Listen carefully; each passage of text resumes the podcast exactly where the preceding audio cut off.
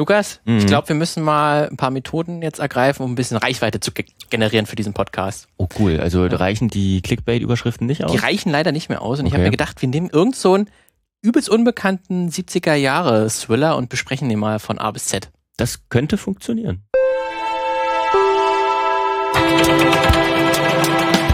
Hey, na? Na du? Hey. Geht's? Cool. Cool geht's? Cool geht, ja? Ist das kein cool nicht auch ein Gefühl sein? Das, Also- also das ist auf jeden Fall ein Lebens, unser Lebensgefühl. Herzlich willkommen. Ähm, wir steigen schon wieder mit, mit Quatsch ein. Ähm, Großen Quatsch. ihr seid beim Filmmagazin gelandet, wie immer. Schön. Wenn ihr darauf uns. klickt, dann kriegt das tatsächlich auch. Genau. Oder ihr seid aus Versehen ähm, äh, zu großen Finger vielleicht draufgekommen. Dann bleibt trotzdem, bleibt trotzdem, denn wir haben was Tolles für euch vorbereitet. Einen Film, den keiner kennt. Mhm. Welchen? Oder sag mal nicht keiner, er ist schon auch kritisch besprochen worden und so weiter. Aber Ja, aber ihr kennt ihn wahrscheinlich kennt ihn nicht. Ihr Wir kannten ihn, aber wir kannten ihn auch nicht. Ähm, aber bevor wir über den Film sprechen, wie immer, die, die Menschen unter euch, die äh, häufiger dabei sind, den, den, den werden schon die Ohren davon bluten, aber wir machen das für die paar, die immer wieder dazukommen pro Folge, äh, machen wir das trotzdem immer und stellen uns kurz vor. Ja, ich bin der Martin Und ich bin der Lukas und wir sind Journalisten. Und wir treffen uns einmal in der Woche.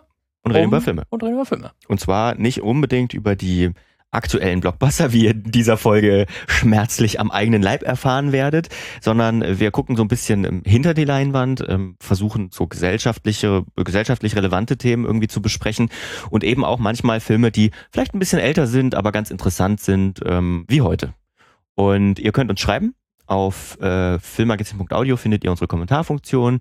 Ihr findet ähm, unsere Mailadresse da auch, mail.filmmagazin.audio oder aber unser ähm, unser favorisiertes soziales Netzwerk ist Instagram. Also dort sind wir am aktivsten und wenn ihr da mitmischt, dann könnt ihr uns da auch einfach schreiben.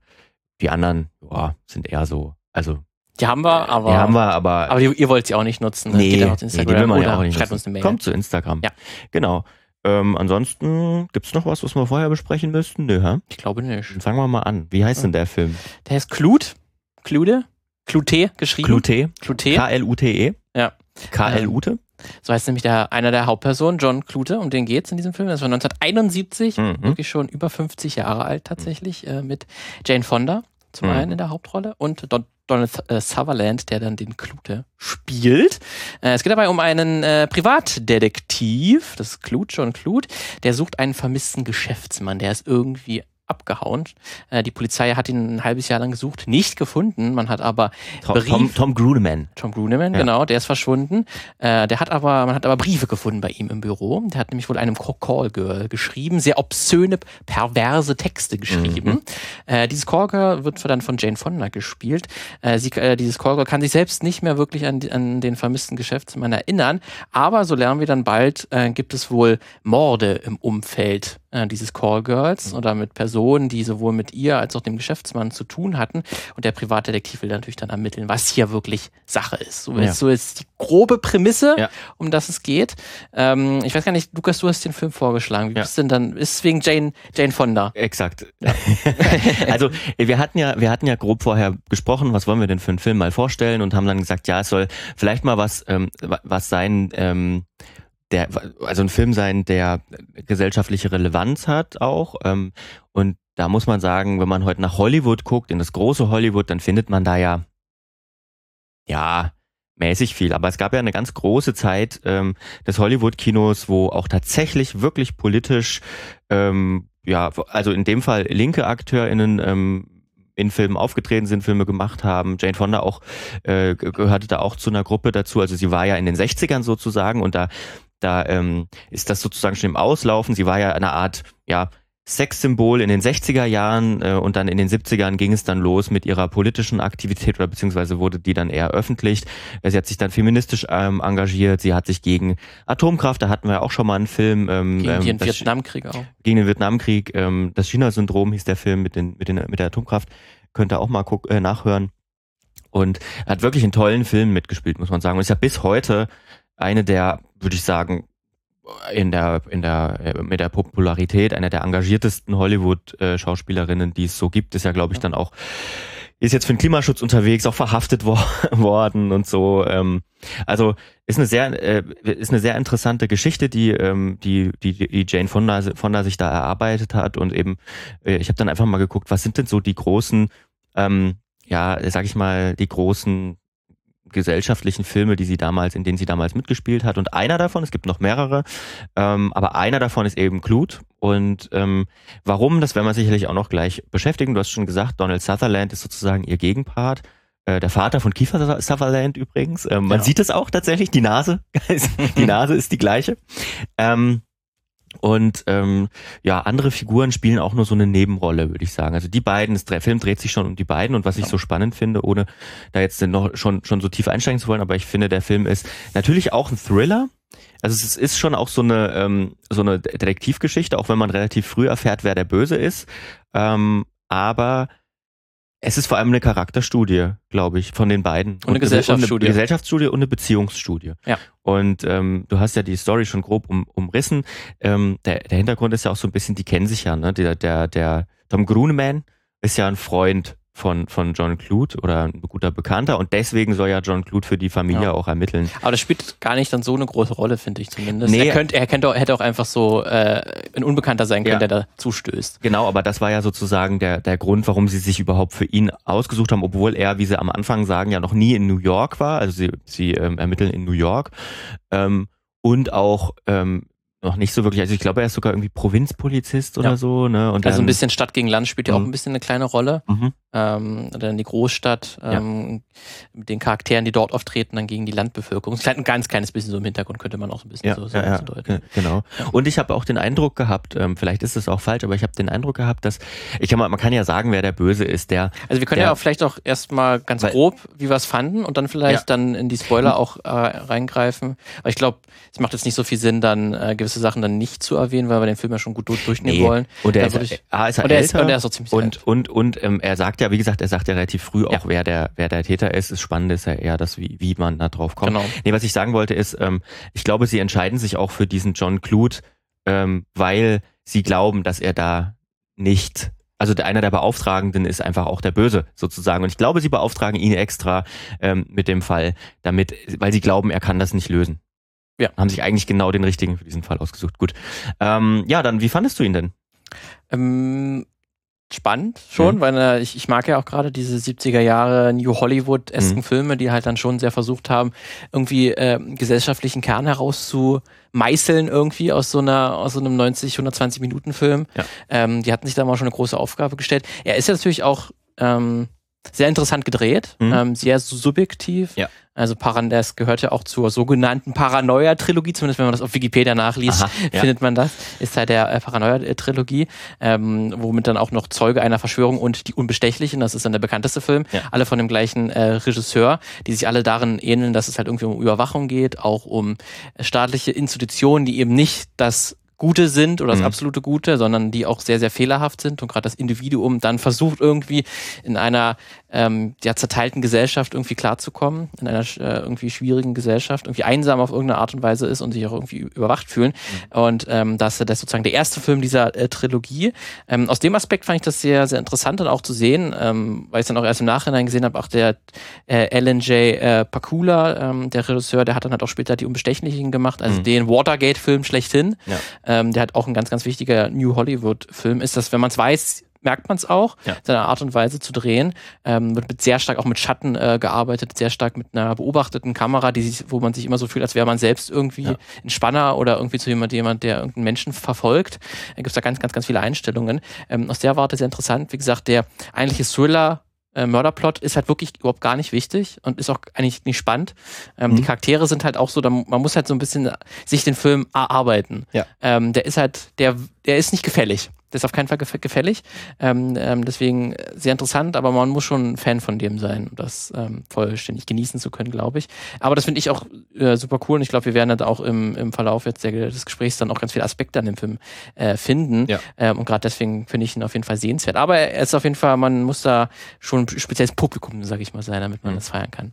Wie siehst ja, du das? Ähm, weiß ich nicht. Also das ist, ja, er ist natürlich auch über 50 Jahre alt, ne? Das ist klar, ähm, dass sich ein bisschen was verändert hat. Aber ich hatte den Eindruck gar nicht, dass der so super Special Interest ist, weil ich finde durchaus, dass die, äh, dass die, dass die Thriller-Geschichte was hat. Ähm, Gerade auch durch die Inszenierung wird es spannender. Ähm, komme ich dann vielleicht, also sprechen wir vielleicht auch noch über die Musik so, die trägt dann natürlich auch was dazu bei. Und ich finde, also erstmal auf den Aspekt, er ist unglaublich dunkel Ähm, ja. Unglaublich dunkel. Also selbst die, selbst die Außenaufnahmen sind dunkel. Bis auf, also es gibt, glaube ich, zwei Einstellungen oder so, wo, wo mal heller Tag ist. Und selbst die, selbst die ähm, Szenen auch gleich am Anfang, ähm, wo sie ihn sozusagen beauftragen, das wirkt alles, als wäre es ein diesiger, dunkler, wolkenbehangener Tag, obwohl wir nicht einmal draußen den Himmel sehen oder so. Ähm, das ist alles so. Aber, aber fasziniert nicht dieses Dunkel, was man in heutigen Filmen häufig nee. vorwirft. Dieses Entsättigte, wo man ja. halt nichts erkennt, was dann häufig durch ja. sehr viel CGI irgendwie bedingt ja. ist, damit man halt gewisse Fehler da auch ähm, ähm, kaschieren kann.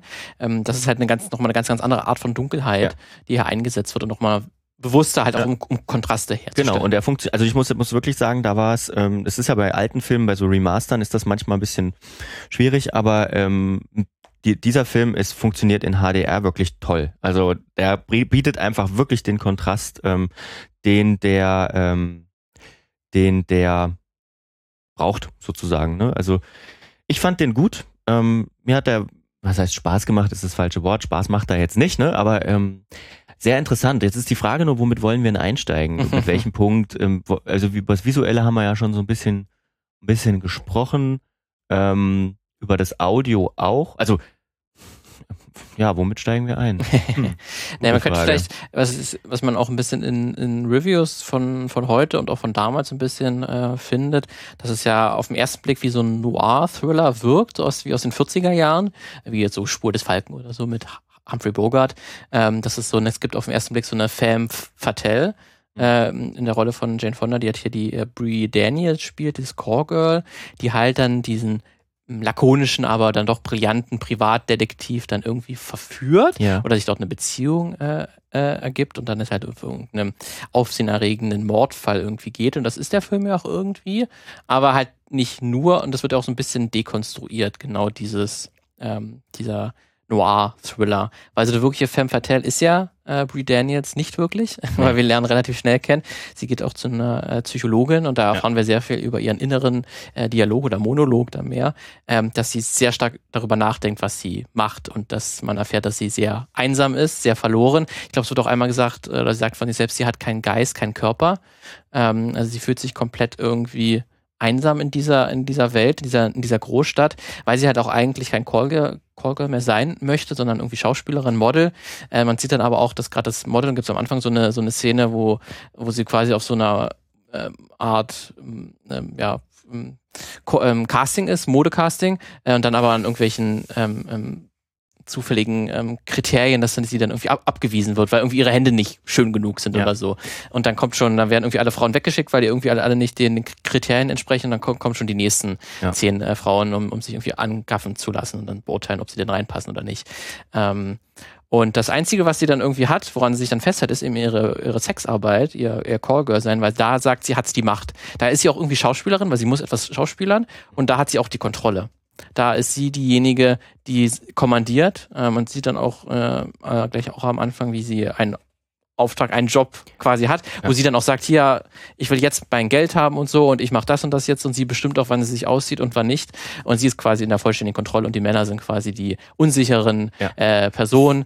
Ähm, und deswegen ist das für sie halt die Möglichkeit, Kontrolle zu haben. Und das ist natürlich auch eine sehr interessante Art und, Art und Weise, eine Sexarbeit ähm, zu porträtieren, wenn man das vergleicht, wie das andere Filme machen. Ja, genau. Und ich, also ich, ich finde, äh, also sie ist schon, wie du hast die Film Fatale angesprochen, sie ist auf jeden Fall der Bruch oder, oder eine Weiterentwicklung dieses, dieser Trope sozusagen.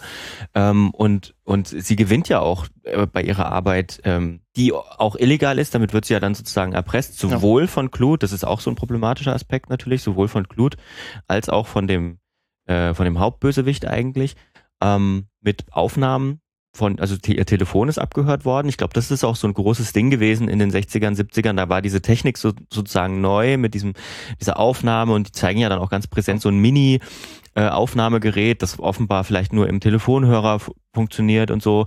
Ähm, also auch da schon ein bisschen, die klingt auch so ein bisschen die Kritik an an Überwachung und so weiter. Ähm, und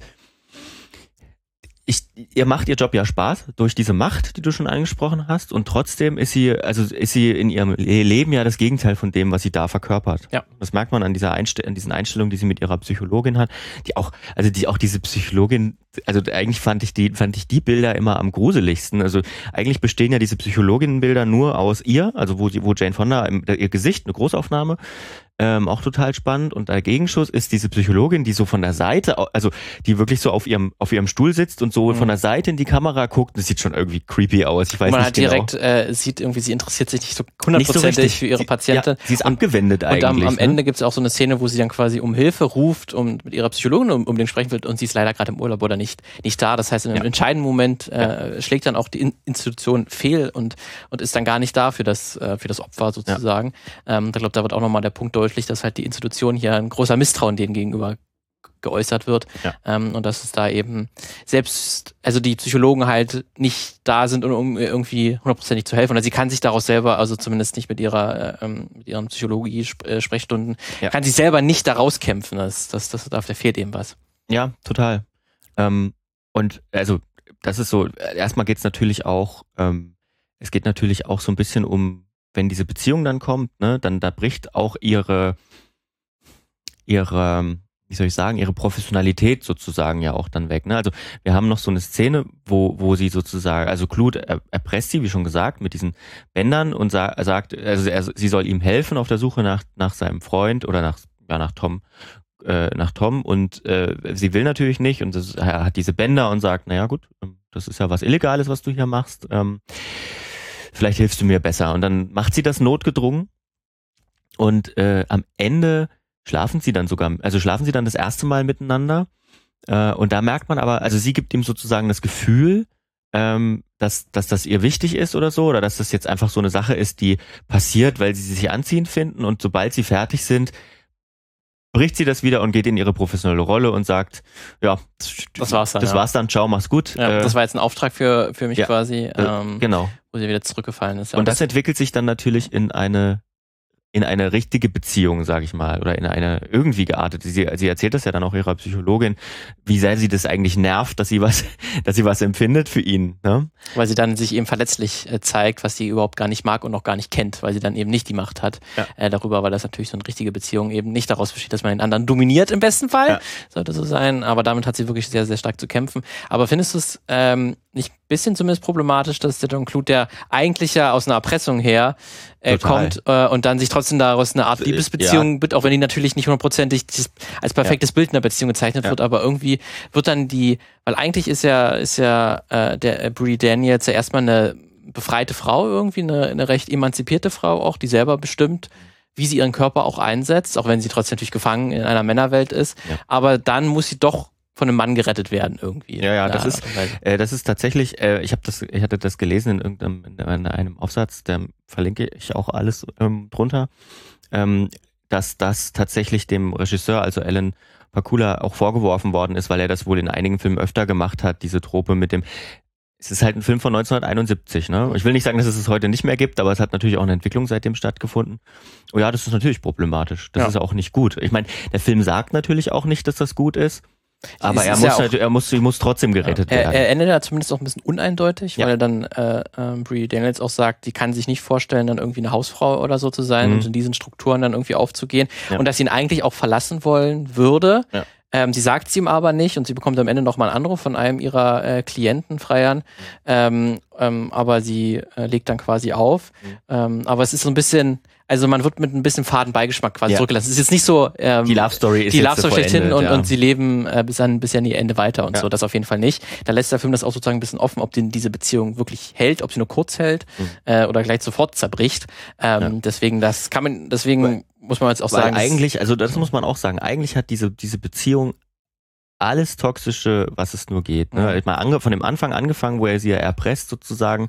Ähm, bis, bis hin, dass er ja, äh, es gibt dann ja diese Szene, wo er ihr einen ihrer, oder wo er ihren Zuhälter sozusagen verprügelt ja. ähm, und sie, sie ihn ja auch schon dann tätlich angreift sozusagen und also eigentlich ist das von vornherein keine, keine sehr gesunde, ganz viele Achtung, Achtung. Komplett, komplett, also ja. es ist keine gute keine gute Beziehung auf jeden Fall. Also sehen wir hier nicht. Wie findest du da an sich John Clute? Er hat ja auch sozusagen ja auch im Titel sozusagen, wäre eigentlich die wichtigste Person, aber eigentlich ja, ist es natürlich ist Pre, Pre Daniels. Also eigentlich müsste der Film auch Daniels heißen ja, oder so. Und nicht Clute. Ähm, und nicht Clute, aber das ist dann wahrscheinlich auch einfach 1971. Das ging nun eben nicht. Ja. Ähm, aber wie fandst du halt jetzt, weil die, die Darstellung, also auch gerade von Donald Sutherland, weil er spielt ja eigentlich super zurückhaltend. Zurückhaltend. Ne? Eigentlich ist selbst auf krasse Ereignisse, Konflikte, ja. guckt er eigentlich nur mit seinem Hundeblick ja. in, die, in, die, Kamera ja. und man muss sich was denken. Und ich finde es wirklich, ich finde es wirklich gut, weil, ähm, weil er nicht, ähm, er ist nicht der Held. Das will ich meinen. Er ist halt einfach, und er hat auch nicht so, er hat auch keinen Badass-Moment, weil selbst dieser Moment, wo er diesen, diesen, diesen, diesen, den Zuhälter verprügelt, das ist nicht cool. Ja, warum, warum prügelst du denn jetzt? Du, ah, wirklich, lass das. So, ähm, ich, fand ihn echt cool gespielt. Und ähm, der, der, der ist so unaufgeregt auch. Und er ist ein toller, toller Gegensatz zu ihr auch. Also sie funktionieren mhm. gut ja. im, ja, wie soll ich sagen, die, in, also auf unterschiedlichen Polen. So. Und Hundeblick trifft es, glaube ich, ganz gut, weil den, den hat er gemeistert. Ja, da, da absolut King, gemeistert, King auf Hundeblick. Ja. ja aber ich frage mich dann auch, ob der Film quasi auch zeigen wollte, dass, also wir wissen ja, dass dann Brie Daniels auf jeden Fall ähm, viele psychische Probleme hat, aber hat mhm. er, also er hat auch für mich auch so eine gefühlte Traurigkeit irgendwie in sich, dass er dann irgendwie auch auf alles so lakonisch ein bisschen regelt. Und nur manchmal kommt so eine, eine, eine Emotion mal aus ihm raus, wenn er jemanden verprügelt. Äh, aber ansonsten halt immer auch so apathisch fast reagiert, ob das irgendwie, ob er quasi auch verloren ist in der Gesellschaft ja. so ein bisschen, ein Na, Stück weit. ich glaube, er ist halt auf jeden Fall nicht, also er, er wurde auf jeden Fall nicht so erzogen, dass Gefühle was Gutes sind. Mhm. Oder dass man über Gefühle auch sprechen muss. Das gibt's, glaube ich, bei ihm nicht. Oder dass man überhaupt sprechen muss. Ja, eigentlich kann man alles mit dem Blick auch lösen. ich glaube, er hat zwei Zeilen in dem Film. Also ein paar mehr schon, aber ja. äh, trotzdem. Ja, ähm, also ich mag ihn, aber äh, die Frage ist natürlich total berechtigt. Er, hat, er steht natürlich auch symbolisch für irgendein Problem, das es, das es gibt. Man könnte es dann auch ein bisschen weiterdrücken, weil es geht auf jeden Fall auch im Film ja auch sozusagen um sexuelle Unterdrückung oder halt auch um, um nicht geäußerte Wünsche, was ja dann ja. vor allen Dingen im, beim Mörder, beim, beim ja. Bösewicht dann sozusagen auch deutlich äh, wird, weil der dann auch sagt, aus meiner Geschäftsposition aus darf die Gesellschaft nicht erfahren, was ich, was meine Begierde ist, ja. wie pervers ich sozusagen in, in Anführungszeichen bin. Ähm, deswegen muss ich das anderen Leuten unterschieben und es mhm. muss verhindern, dass das irgendwie in die Öffentlichkeit dringt. Ähm, und man sieht dann auch mehrere Szenen, wo er sich äh, Bender anhört, ähm, halt Gespräche mit von Brie Daniels oder ich glaube von einer anderen, äh, von einem anderen Callgirl. Die er ermordet wurde. Ja, glaube ich, äh, er ermordet die er ermordet hat, hat wo er sich quasi dann nochmal in diese Situation zurückbeginnt, wo ja. er nochmal seine Wünsche äh, äh, und Nöte irgendwie noch ja. ein bisschen da, daran leben kann, aber ansonsten halt irgendwie in einer Welt gefangen ist, die irgendwie halt Status irgendwie ja. feiert und wo der Status, der gesellschaftliche Status halt wichtiger ist als alles andere oder der Eindruck von Status ja. halt halt auch, der muss das nach außen irgendwie irgendwie darstellen mhm. ähm, und das macht ihn auch total fertig. Und ob da John Clute nicht auch so ein bisschen da reinpasst, weil er ist ja auch irgendwie zumindest wirkt er unterdrückt oder irgendwas, das in ihn brodelt, was er nicht nicht rauslässt. Ja. Das ist auch was, äh, auch das äh, ein spannender Punkt fand ich, dass der Böse ist ja sozusagen er wird ja auch öfter dann im Hochhaus gezeigt, ne, mit der Glaswand über den Dächern von New York so. Ähm, er ist ja eigentlich sozusagen die, die Oberschicht. So. Und der, der ist einfach, und der ist böse, sozusagen. Und emotional total unter kalt oder ab. Ja, der macht einfach, äh, ja, und du hast schon gesagt, der, der, der geht ja wirklich, also das Problem ist natürlich nicht seine sexuelle Vorliebe, sondern das, also wenn in, an dem Punkt, wo seine sexuelle Vorliebe ist, die Leute zu töten, wird es natürlich problematisch. Ja, oder zu schlagen. Äh, oder zu schlagen, ja, ja, wenn das nicht, ähm, wenn das, das nicht, nicht mit Einverständnis ist, ja. funktioniert.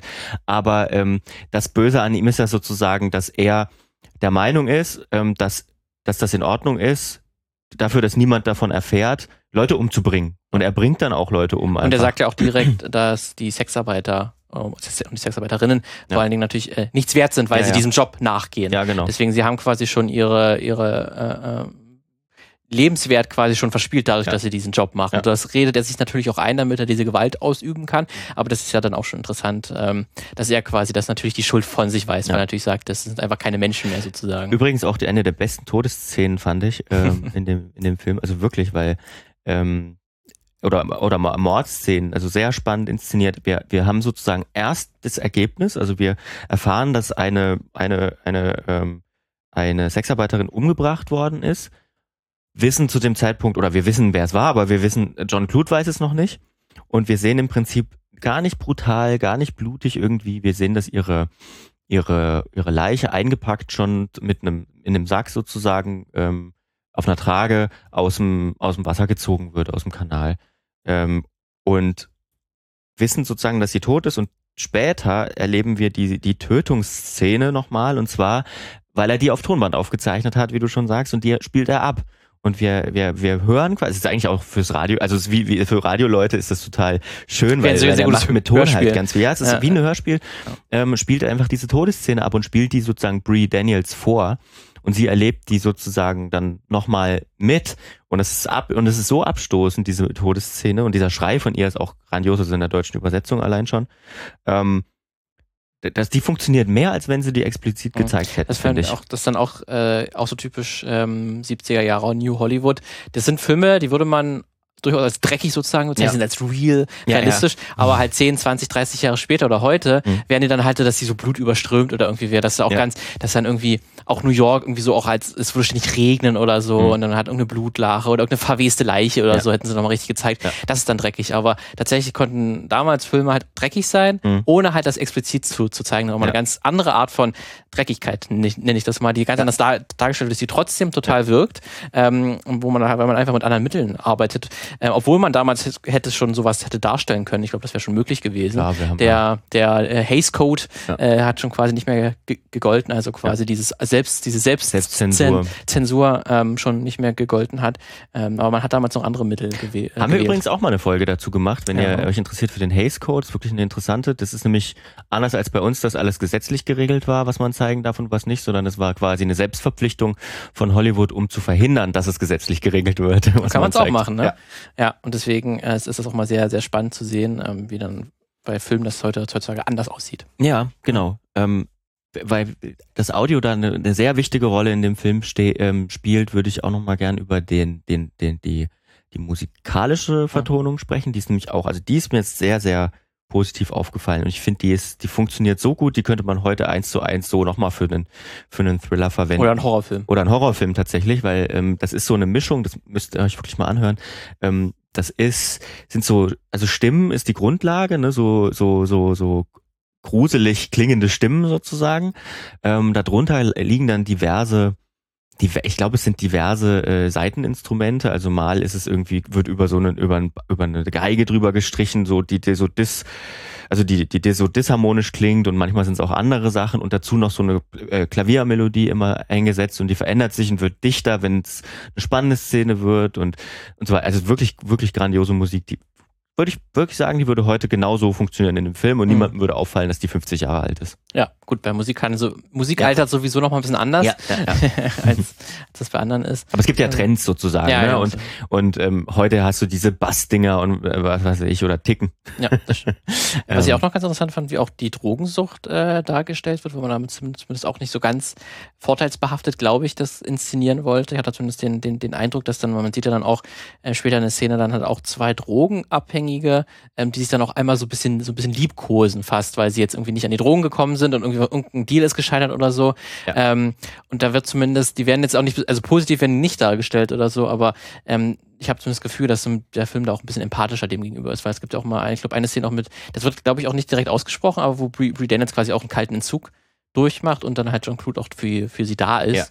Ähm, aber halt das nicht so dargestellt, irgendwie ist sie ist irgendwie jetzt schwach oder so, oder sie ist jetzt irgendwie, sie ist natürlich schon an einem, äh, an einem charakterlichen Tiefpunkt da irgendwie äh, angelangt, aber da hat habe ich das Gefühl, zumindest Film mit sehr viel Verständnis das Ganze versucht zu erzählen. Und genau. Und Und vor allen also Dingen du- halt auch, dass das den, die Drogen halt auch immer meistens die Schwächsten in der Gesellschaft treffen. Genau, du, ähm, die Drogen sprichst du, äh, ist, sprichst du auch so einen kritischen Punkt an. Ähm, also es ist ja, also wir haben ja diverse Finger in die Wunde gelegt, sozusagen. Wir haben, ähm, wir haben auch, wir haben Prostitution, die nicht, also habe ich nicht das Gefühl gehabt, dass die irgendwie per se verteufelt wird, sondern ähm, eher so, dass, ähm, dass das Problem, das dargestellt wird, ist, dass das verboten ist und dass das die Frauen, dieses Verbot die Frauen unter, unter Druck setzt, sozusagen. Ja, und natürlich die gesellschaftlichen Zwänge, die Männer Ja. erst dazu zwingen, äh, vielleicht Sexarbeit in Auftrag zu geben oder dass die dann erst hier dort erst ihre Wünsche äußern können und dann auch nur so immer verschämt. Ja, ja, Ähm, genau. Quasi. das- Sie können quasi ja. nicht ihre eigenen sexuellen Wünsche nicht, nicht Ja. wirklich offen äußern. Ja, genau. Und ähm, also das auf der einen Seite, also dieser, The- diese Thematik Sex ist natürlich eine wichtige Rolle. Dann ha haben wir ja schon über diese Klassenproblematik gesprochen. Und dann gibt's natürlich die Drogen. Da gibt's ja dieses Pärchen, die, die Frau, die umgebracht wird später, auch eine Sexarbeiterin, die mit ihrem Freund in so einer Wohnung lebt und die offenbar ganz enorm süchtig sind. Und da gibt's ähm, ähm, da gibt's dann diese Szene, da kommen Clute und und und und und Brie rein, sind bei denen, fragen nach, wisst ihr, wo der ist, kennt ihr den, was weiß ich. Und die sind aber gerade warten auf einen Dealer. und können sich gar nicht richtig konzentrieren. Und dann kommt der Dealer an, der, an die Tür, macht die Tür auf, sieht Klut in seinem Anzug da stehen. Er macht dann natürlich, er sieht natürlich er, aus wie ein Bulle. Er sieht aus wie ein Bulle, weil er einer ist. Er dreht sich sofort um und rennt weg. Und das ist natürlich für die, ist, das merkt man richtig, das ist die Hölle. Das ist das Schlimmste, was gerade passieren kann. Dann rennen sie ihm nach. So, das fand ich auch eine eindrückliche ja. Möglichkeit, das darzustellen einfach. Ja, Deswegen, da, da, muss man sagen, da ist auf jeden Fall, ist dann gerade, wenn man denkt, ne, ist von irgendwie von 1971, ähm, ist dann mal ganz interessant, wie, wie weit dann doch manche Filme dann irgendwie waren oder zumindest versucht haben, andere Mittel zu wählen, um sowas ja. zu erzählen und nicht mehr mit den äh, gleichen Art und Weise, was dann schon 10, 1981 hätte der Film wahrscheinlich wieder ganz anders ausgesehen. Ja. Ganz anderen, ganz anderen Punkten. Ja, ja, ja. Ja, hast du noch äh, Punkte für dich, Lukas, die dir noch aufgefallen sind? Ähm, ich überlege gerade, ob es noch irgendwas gibt, was wir noch nicht angesprochen hatten. Äh, Nö. Eigentlich nicht, ne? Eigentlich nicht. sind wir jetzt sind wir recht kurz? Nee, sind wir nicht. Ich habe gerade festgestellt, wir haben, wir nehmen hier ja auf, ähm, ja. auf dem Computer und ähm, ah, die, die Zeit, zwei unterschiedliche die Zeiten, Zeit, ja, die, die, Zeit, die, die auf dem Computer Stunde. tickt, ist die Hälfte der Zeit, die wir aufgenommen haben. Also auf dem Computer steht jetzt gerade, wir hätten angeblich jetzt 16 Minuten aufgenommen mhm. und habe gerade gedacht, das kann doch nicht sein, wir haben noch nicht 15 Minuten. Das ganz komisch und es läuft auch langsamer. Oh, ist ja Mann. verrückt. Also, ja. wenn ihr, wenn ihr diese Folge, oh mein Gott, wenn ihr, diese, wenn ihr diese Folge, wenn die ganz, ganz dunkel, also ganz, äh, ganz tief und langsam klingt oder ganz schnell, dann äh, liegt es daran, dass wir dass wir doch in einem Wurmloch gefallen sind. okay, ähm, nee, Clue, äh, Clue Deswegen, auf jeden äh, Fall eine Empfehlung, ja, würde ich sagen. Dann, oder? wenn euch das gefallen hat, dann guckt euch auf jeden Fall auch noch vielleicht den anderen, also die Unbestechlichen, ja, den habe ich auch mal gesehen, den kann ich natürlich auch empfehlen, aber ist auch ein großer Klassiker, den ja. kennt ihr dann vielleicht auch schon. Äh, dann aber noch Zeuge einer Verschwörung, den habe ich selbst noch nicht gesehen, aber das ist sozusagen der zweite Teil in der Paranoia-Trilogie. Ähm, dann hat man, man vielleicht schön, oder dann gleich noch die Unbestechlichen hinterher, dann hat man so eine schöne Dreierkombination ja. aus sehr De Depri-Filmen eigentlich ja. insgesamt, aber doch, doch sehr spannende Filme, die mit sehr interessanten, interessanter Charakter, äh, äh, Charakterzeichnung da versucht halt, ähm, ja, der Gegenwart und dem, den Zeitgeist irgendwie klarzukommen. Ja. Sehr Deswegen, guter Film. Sehr guter Film, ja. So, haben wir, äh, haben wir noch Themen, was war sonst noch hier nachrichtenmäßig oder?